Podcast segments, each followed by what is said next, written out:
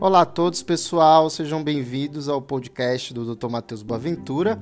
No episódio de hoje, a gente vai falar sobre neuromielite ótica. O que é a neuromielite ótica, como ela é causada, as diferenças com a esclerose múltipla, resumidamente como são os seus surtos, a investigação e o tratamento.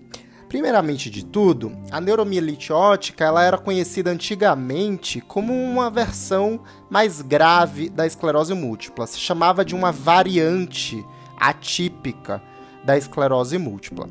E se sabia, é, só por curiosidade, ela foi descrita no século XIX pelo Eugênio De Vic. Na verdade, até tem até descrições um pouquinho mais anteriores a ele, mas Desde aquela época, por mais de 100 anos, a gente não sabia a causa dela.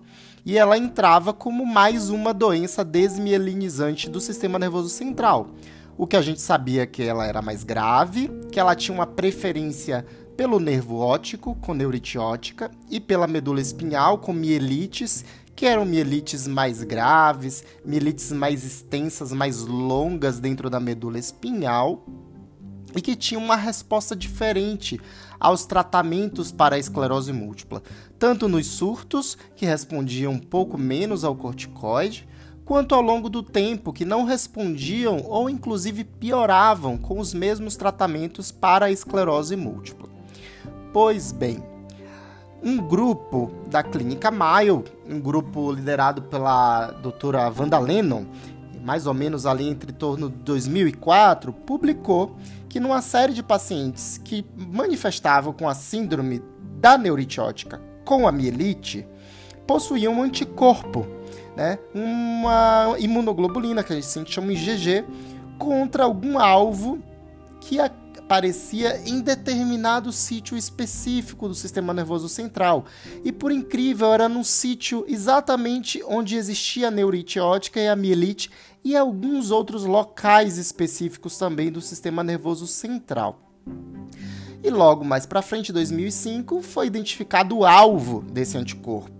O alvo desse anticorpo era um canal de água que fica na membrana de células chamadas astrócitos. E esse canal de água nestas células chamadas astrócitos, que são células da glia, se chamam aquaporina 4. Aqua de água, porina de poro, um canal de água que tem várias funções para regular a, o funcionamento normal celular.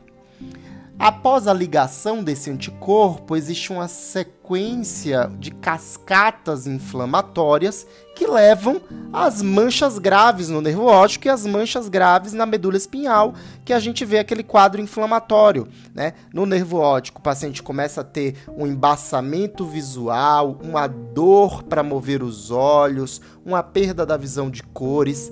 E na neuromielite ótica, diferente da esclerose múltipla, existe uma gravidade maior, que a gente chama da pior acuidade visual. Aquelas tabelinhas que podem ser a da parede, que o oftalmologista pede para vocês lerem, ou aquela tabelinha menorzinha que o neurologista leva no consultório, o paciente ele consegue na esclerose múltipla enxergar um pouquinho melhor as linhas das letras.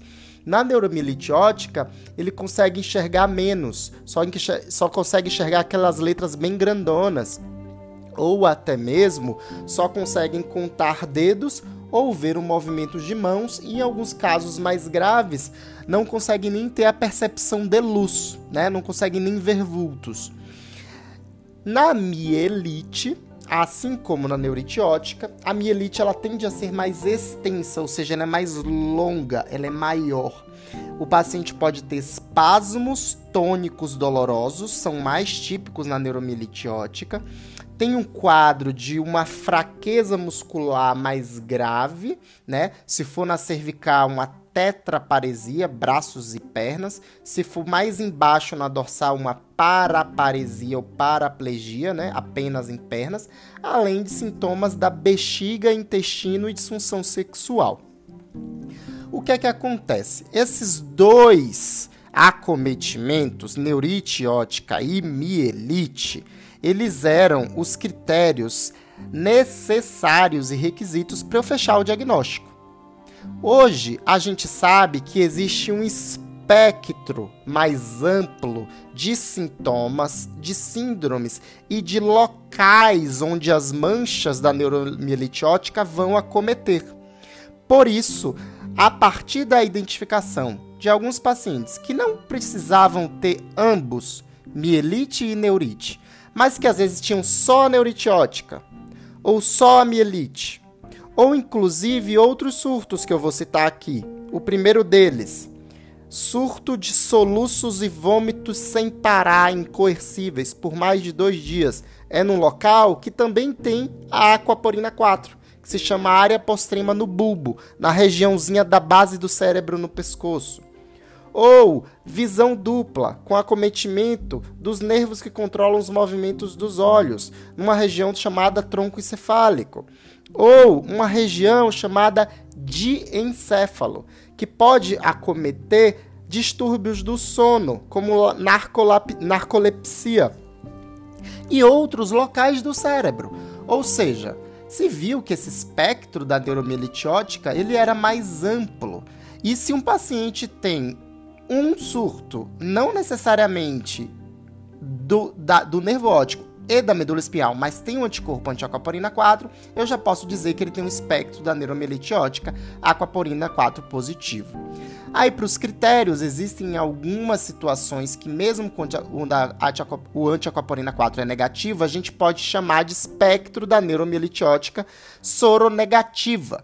Que aí, ou o anticorpo é negativo mesmo, ou ele foi feito num laboratório que tem que ser repetido por um método melhor, ou era outro anticorpo, como o antimog, que eu vou falar em algum outro podcast e colocar lá nos nas minhas postagens da, do Instagram e no canal do YouTube. Ou o paciente veio negativo porque ele tomou um imunossupressor, ou fez uma pulsoterapia, ou fez uma plasmaférese e lavou aquele anticorpo e deu negativo. Então, tem situações que, mesmo assim, eu vou dar o diagnóstico e falar que é uma NMO-SD soronegativa certo? E eu vou tratar como se fosse. Existem critérios específicos, não é qualquer neurite e qualquer mielite que vai ser uma NMO soronegativa. Eu converso bastante isso em consulta e explico direitinho para os meus pacientes quais são esses critérios de mielite soronegativa, ou de é, neuromielite ótica espectro soronegativa.